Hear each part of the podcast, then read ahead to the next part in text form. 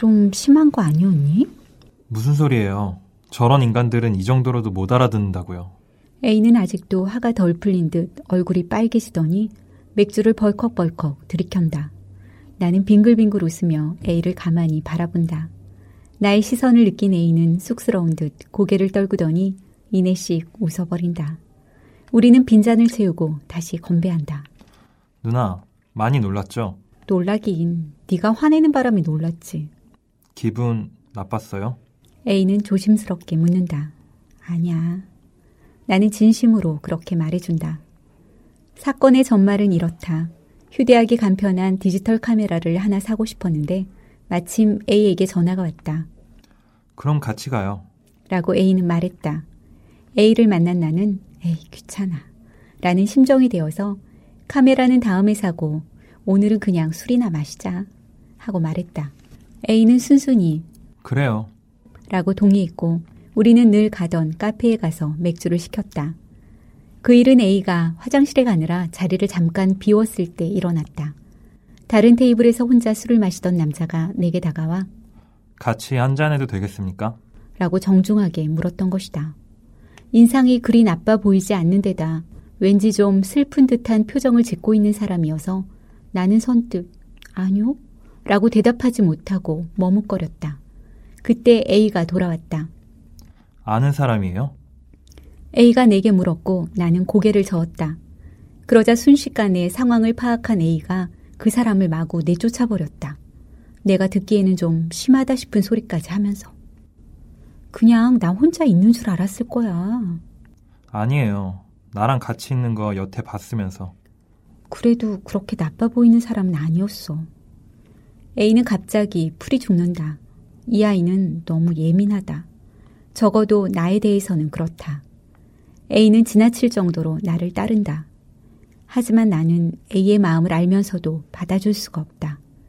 A가 싫은 것은 아니다. A는 착하고 현명하고 따뜻하다. 스타일도 좋아서 어디서나 사람들의 시선을 모으는 아이다. 난 진심으로 A를 좋아하긴 하지만 사랑하진 않는다. 게다가 A는 나보다 10살이나 어리다. A를 처음 만난 것은 내가 대학을 졸업하고 나서 한참 지난 후의 일이었다. 당시 조교로 일하던 친구를 만나기 위해 오랜만에 캠퍼스를 찾았는데 그 사이에 보지 못한 건물들이 너무 많이 생겨서 나는 친구가 있는 곳을 찾을 수가 없었다. 그래서 지나가던 학생을 붙잡고 길을 물었다. 그때 내게 길을 가르쳐 준 아이가 A였다. 어딘지 불안해 보이는 눈빛을 하고 있던 그 아이는 나와 눈이 마주치자 활짝 웃어 보인 다음 내게 열심히 설명을 해주고 찾아갈 수 있겠어요? 라는 표정을 지었다. 괜찮아요. 나도 예전에 이 대학을 다녔어요. 나는 A에게 웃으며 그렇게 말해 주었는데 그래도 A는 미심쩍다는 듯이 나를 빤히 바라보았다. 나는 A에게 고맙다고 이야기하고 A가 가르쳐준 방향을 향해 걸음을 옮겼다. 미리 연락을 하고 갔지만 친구는 아주 바빠 보였다. 한 시간쯤 후면 일이 끝나니까 서점이라도 가 있을래? 하고 그가 말했다. 나는 할 수 없이 걸음을 돌려 이번에는 학교 안에 있는 서점으로 향했다. 서점은 예전 그대로 학생회관 지하에 있었다. 그곳에서 A를 다시 만났다. 잘 찾아가셨어요? A가 나를 발견하고 그렇게 물었다. 아, 네, 아까는 고마웠어요. A의 손에는 랭보의 평전이 들려 있었다. 내 시선을 느낀 A는 수줍게 미소를 지으며 한번 읽어보려고요. 하고 말했다. 아직 어린 것 같은데 좋은 책을 고를 줄 아는구나. 나는 그렇게 생각하고 웃어주었다. 이 책 읽으셨어요? A가 말했다. 네, 오래전의 일이긴 하지만. 지옥으로부터의 자유라는 부제가 멋있어서요. 그래요. 나는 A와 대화를 계속할 의사가 없었기 때문에 그렇게만 대답하고 몸을 돌리려고 했다. 저, 그럼 우리 학교 선배님이신가요? A는 반쯤 돌아서 나를 향해 다시 조심스럽게 물었다. 그래요. 졸업한 지는 오래됐지만. 저는 A라고 합니다. A가 정중하게 인사를 했기 때문에 나는 그대로 돌아설 수가 없었다. 누구 기다리세요? A가 물었다. 네, 친구를 기다리고 있어요. 아마 곧. 그때 내 핸드폰이 울렸다. 친구였다. 일이 예상보다 늦어져서 언제 끝날지 장담할 수가 없다는 내용이었다. 할 수 없지 뭐. 다음에 보자. 나는 그렇게 말하고 전화를 끊었다. A가 나를 빤히 바라보고 있었다. 선배님, 아니, 누나라고 불러도 돼요? A가 말했다. 편할 대로 해요. 그럼 누나도 저에게 편하게 하세요. 이런 일이 생길이라고는 생각지 못했다. 나는 그대로 집에 돌아가기가 싫었고 A는 배가 고프다고 했다. 그래서 나는 A와 함께 밥을 먹으러 갔다. 처음 만난 아이와 그것도 나보다 한참이나 어린 아이와 함께 우리는 국수를 한 그릇씩 먹었다. A는 자신이 신입생이라는 것, 집은 서울이지만 지금은 학교 기숙사에서 살고 있다는 것을 이야기해 주었다. 그리고 내게 무슨 일을 하느냐고 물었다. 글쎄. 나는 A의 질문을 그냥 흘려버리고 국수를 먹었다. 그런데 A는 국수를 먹다 말고 내 대답을 기다리고 있었다. 먹어. 국수 퍼진다. 얘기해 주세요. 사진 찍어. 나는 그렇게만 말했다. 사진으로 돈을 벌고 있는 게 아니니까 그게 내 직업이라고 말할 수는 없다. 국문과를 졸업한 경력으로 출판사에 잠깐 다녔지만 내 일이 아닌 것 같아서 그만둔 지 오래다. 그 후 교정 아르바이트를 하면서 살아가고 있다. 수입이 넉넉하지 않지만 그럭저럭 혼자 살 수는 있었다. 그리고 이 즈음에는 사진에 빠져 있다. 아직 어디에도 내놓지는 않았지만, 그리고 누구에게도 인정받지는 못하는 실력이지만. 사진이요? 우리 학교에는 사진과가 없는데. A가 말했다. 그래, 그냥 취미야. A는 나를 가만히 바라보다가 남은 국수를 마저 먹고 젓가락을 놓으며 말했다. 누나, 국수는 제가 살게요. 괜찮아, 내가 낼게. 제가 내요. 누나는 저에게 맥주를 한 잔 사주세요. 내가 뭐라고 이야기할 틈도 주지 않고 A는 계산서를 집어들고 성큼성큼 걸어 나갔다. 너 참 웃기는 아이구나. 두 잔째의 생맥주가 A의 앞에 놓여졌을 때 내가 그렇게 말했다. A는 싱긋 웃었다. 가슴이 철렁해질 만큼 멋진 웃음이다. 하고 나는 생각했다. 그런 생각을 하고 있는 나 자신을 이해하지 못한 채. 누나, 좋아하는 사람 있어요? A는 내 말에 아랑곳하지 않고 엉뚱한 질문을 했다. 있어. 나는 잠시 생각하고 그렇게 말했다. 그냥 좋아하는 거죠? 애인이라고 할 수는 없죠? 왜 그렇게 생각해? 그냥요. 가슴 속에서 쿵 하는 소리가 났다. A의 말은 틀리지 않았다. 나에게는 좋아하는 사람이 있지만 그를 연인이라고 부를 수는 없다. 적어도 이럴 때 전화를 걸어 약속이 깨졌으니 지금 만나자고 말할 수는 없는 사이인 것이다. 그렇지 않아. 틀렸어. 나는 애써 부정했지만 내가 듣기에도 자신 없는 목소리였다. 거짓말이에요. A는 나를 바라보며 확신에 찬 어투로 말했다. 나는 당황했고 맥주를 마시다가 목에 걸려버렸다. 내가 기침을 하자 A는 물컵을 내 앞으로 밀어주고 손수건을 꺼내어 내 손에 쥐어주었다. 기침이 가라앉았을 때 A는 왠지 몹시 우울한 얼굴을 하고 있었다. 그게 너와 무슨 상관이지? A의 얼굴을 보자 화를 낼 수가 없어서 나는 되도록 부드럽게 물었다. 아까 처음 누나를 만났을 때 저와 비슷한 사람이라는 생각이 들었어요.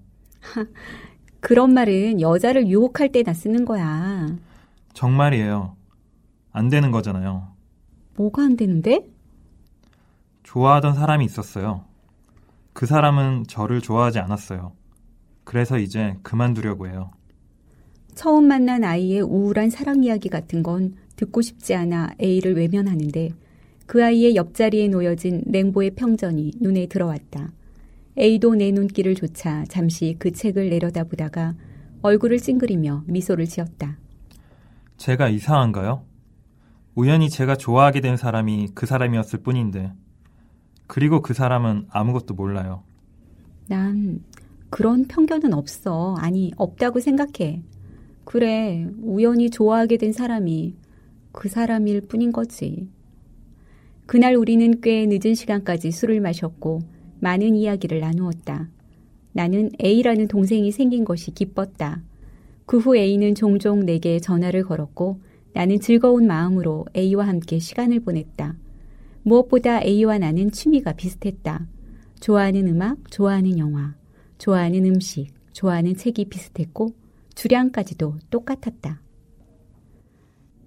그때 그러니까 5년 전에 누나를 처음 봤을 때 졸업생이라고 해서 깜짝 놀랐어요.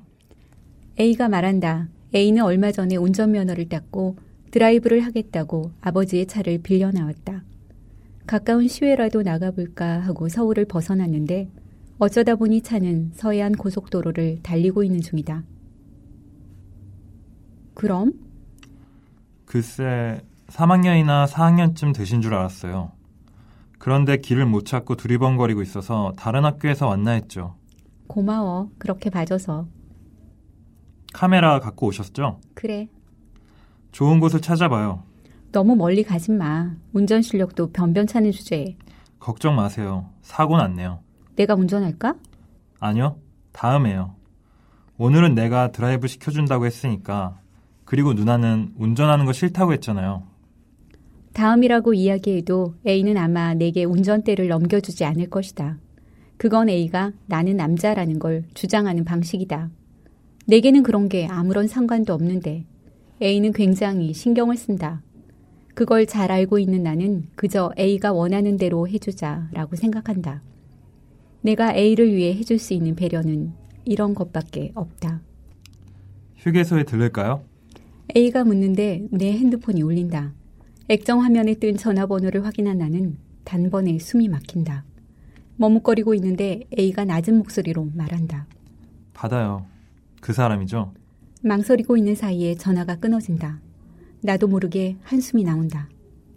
전화해봐요. A는 휴게소를 그냥 지나친다.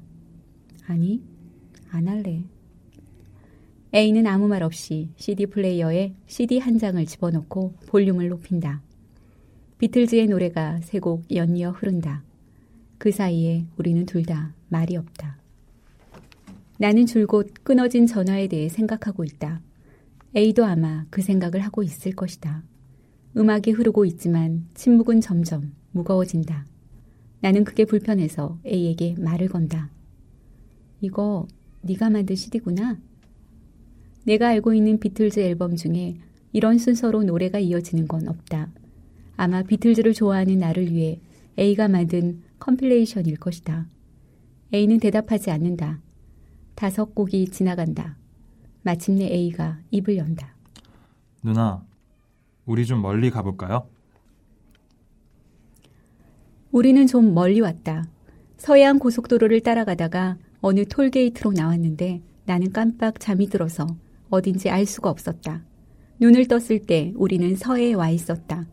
그리고 밖은 이미 어두워지고 있었다. 너무 멀리 온 거 아니니? 여기가 어디야? 나도 몰라요. A는 싱긋 웃으며 바닷가 옆에 있는 작은 횟집 앞에 차를 세운다. 누나, 배고프죠? 우리 회 먹어요. 서해에서 회는 무슨... 누나 꽃게 좋아하잖아요. 꽃게가 회야? 하하 하고 웃으면서 A는 내 팔을 잡아 끈다. 꽃게탕이 우리 앞에 놓인다. A는 소주를 시킨다. 너 운전 안 해? 꽃게탕이 앞에 있는데 소주가 없으면 꽃게탕에게 미안하잖아요. A는 내 잔에 소주를 채운다. 그리고 자신의 잔에도 소주를 가득 채운다. 나도 모르겠다 싶은 심정이 된다. 몇 번 울리다 끊어져 버린 비의 전화 때문에 그 이후 다시 오지 않은 전화 때문에 나는 좀 우울해져 있다. A는 알맞게 익은 꽃게를 먹기 좋은 크기로 잘라 내 접시에 놓아준다. 나는 A에게 건배를 청하지도 않고 소주잔을 한 번에 비운다. 그런 나를 잠시 바라보던 A도 곧 소주잔을 비운다.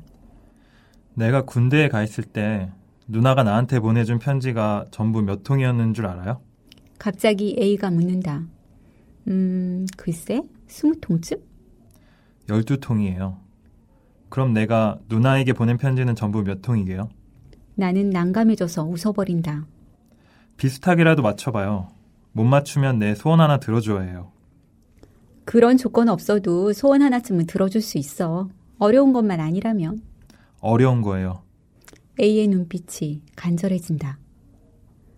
그럼 맞춰야겠네? 80 통쯤? 틀렸어요. 전부 112통이에요. 정말? 하고 나는 눈으로 묻는다. 정말? 하고 A가 눈으로 대답한다. 일주일에 한 통씩 썼어요. 그래서 112통이에요. 일주일에 두 통씩 쓰면 누나가 부담스러워 할 것 같아서. 그래. 소원이 뭐야? 나는 빨리 그 화제에서 벗어나고 싶다. 편지의 숫자가 A가 나를 생각하는 정도와 내가 A를 생각하는 정도를 너무나 극명하게 나타내고 있는 것 같아서 그 이야기를 계속하는 것이 불편하다. 누나, 우리 오늘 서울 가지 말아요. A는 그렇게 말해놓고 소주를 연거푸 두 잔 마신다. 나는 세 잔째 소주잔을 채우고 있는 A의 손목을 잡고 병을 뺏는다. 왜 이래? 나는 A의 잔에 대신 소주를 따라준다. 이미 누나도 마셨어요. 알아. 나도 운전 못해. A는 내가 소주 한 잔만 마셔도 운전을 하지 않는다는 것을 잘 알고 있다. 우리는 그곳에서 소주 두 병을 비운다. 자, 이제 어떡할까? 해는 지고 집은 없고 둘 다 운전은 못하고 횟집에서 나와 나는 A에게 묻는다. A는 잠시 생각하더니 손가락으로 어딘가를 가리킨다. 우리가 나온 횟집 바로 옆에 민박이라는 글씨가 반짝거린다. 피서철도 아닌데 할까? 불이 켜져 있잖아요. A는 트렁크를 열고 가방을 꺼낸다. 뭐 들어있어? 술하고 안주, 수건이랑 비누랑 누나 칫솔. 너 아주 작정을 하고 온 거로구나? 맞아요. 누나 납치하려고. 차는? 아버지에게 오늘 돌려드려야 하는 거 아니야? 아버지 출장 가셨어요. 도대체 무슨 일인지. 누나, 오늘 하루만 내 말 들어요. 나 아무 짓도 안 해요. A가 갑자기 정색을 하고 말한다. 그냥 밤새 이야기해요. 내 이야기만 들어줘요. 아니, 내 이야기가 듣기 싫으면 누나가 이야기해도 돼요. 그것도 싫으면 아무 말도 하지 말아요. 무리한 요구라는 생각은 들었지만 일이 이렇게 된 데에는 내 잘못도 있다. 그래서 나는 A에게 화를 낼 수가 없다. A를 말릴 생각이었다면 처음부터 소주를 시키지 못하게 했어야 했다. 내 마음 한쪽 구석에 이대로 서울로 돌아가고 싶지는 않아. 라는 심정이 있었을 테지. 모든 건 빚 때문이야. 하고 나는 스스로에게 엉뚱한 변명을 한다. 민박집은 작고 정갈하다. 창문을 열자 멀리서 파도 소리가 들린다. A는 분주하게 술과 안주를 꺼내 늘어놓는다. 나는 방 안쪽 구석에 앉아서 가만히 A를 바라본다. A의 얼굴에 뭔가 절실한 것이 떠올랐다가 곧 사라진다. 나는 A 옆으로 다가가서 잔을 받는다. 무슨 일이야? A는 대답이 없다. 무슨 일 있지? 갑자기 A의 눈에서 눈물이 후두둑 떨어진다.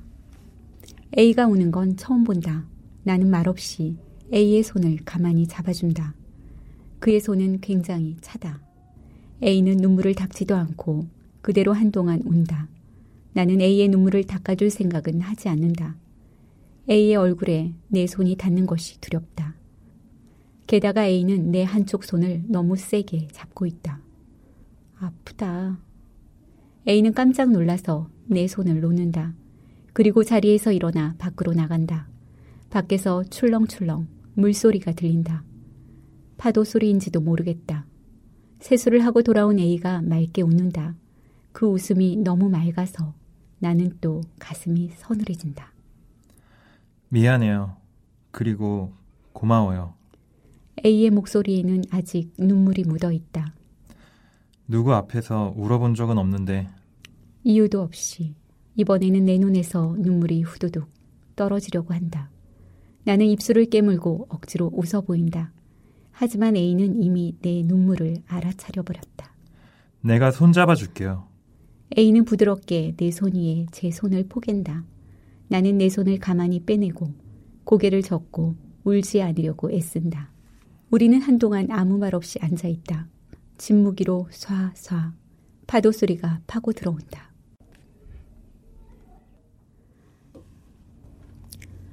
어젯밤 잠을 자려고 누워 있는데 문득 그런 생각이 떠올랐어. 별이 떨어지는 것을 본 적 있어? 어렸을 때 말이야. 그러니까 아주 아주 어렸을 때 가끔 하늘에 가득히 차올라 있는 별들을 올려다보면서 엄마 무릎에 누워 있던 때가 있었어. 나는 여름밤 모기에게 물려가면서 열심히 별이 떨어지기를 기다리곤 했어. 별이 떨어지면 소원을 빌려고. 그때 내가 빌려고 했던 소원이 무엇인지는 잊어버렸어. 아마 꽤나 간절한 소원이었을 거야. 그러니까 나는 눈이 아프도록 하늘을 한참이나 쳐다보고 있었겠지.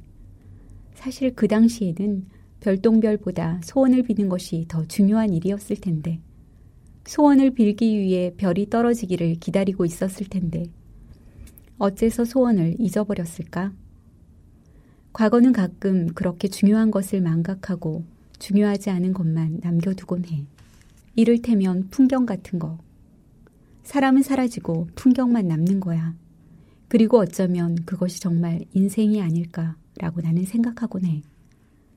어쨌거나 그 시절 그렇게도 열심히 별이 떨어지기를 기다렸는데 나는 한 번도 별이 떨어지는 것을 보지 못했어. 오랜 시간이 지나서 한 번인가 두 번인가 나는 별똥별을 본 적이 있었어. 그런데 그때는 또 너무나 순식간이어서 나는 아무런 소원도 빌 수가 없었어.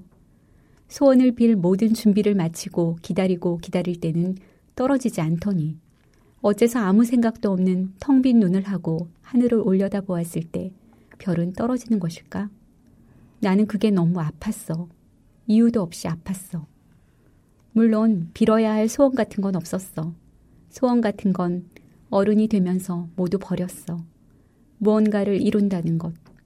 그건 너무 깊은 상실을 가져다 준다는 걸 알아버렸으니까.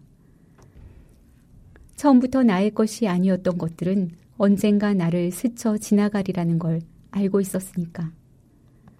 어젯밤 나는 문득 별이 떨어지기를 기다리던 그 여름밤이 떠올랐고, 사랑이란 바로 그런 게 아닐까 생각했어. 기다리고 기다릴 때는 오지 않다가, 방심하고 있을 때 문득 떨어지는. 그래서 아무것도 하지 못하는, 아, 떨어졌구나, 라고 밖에.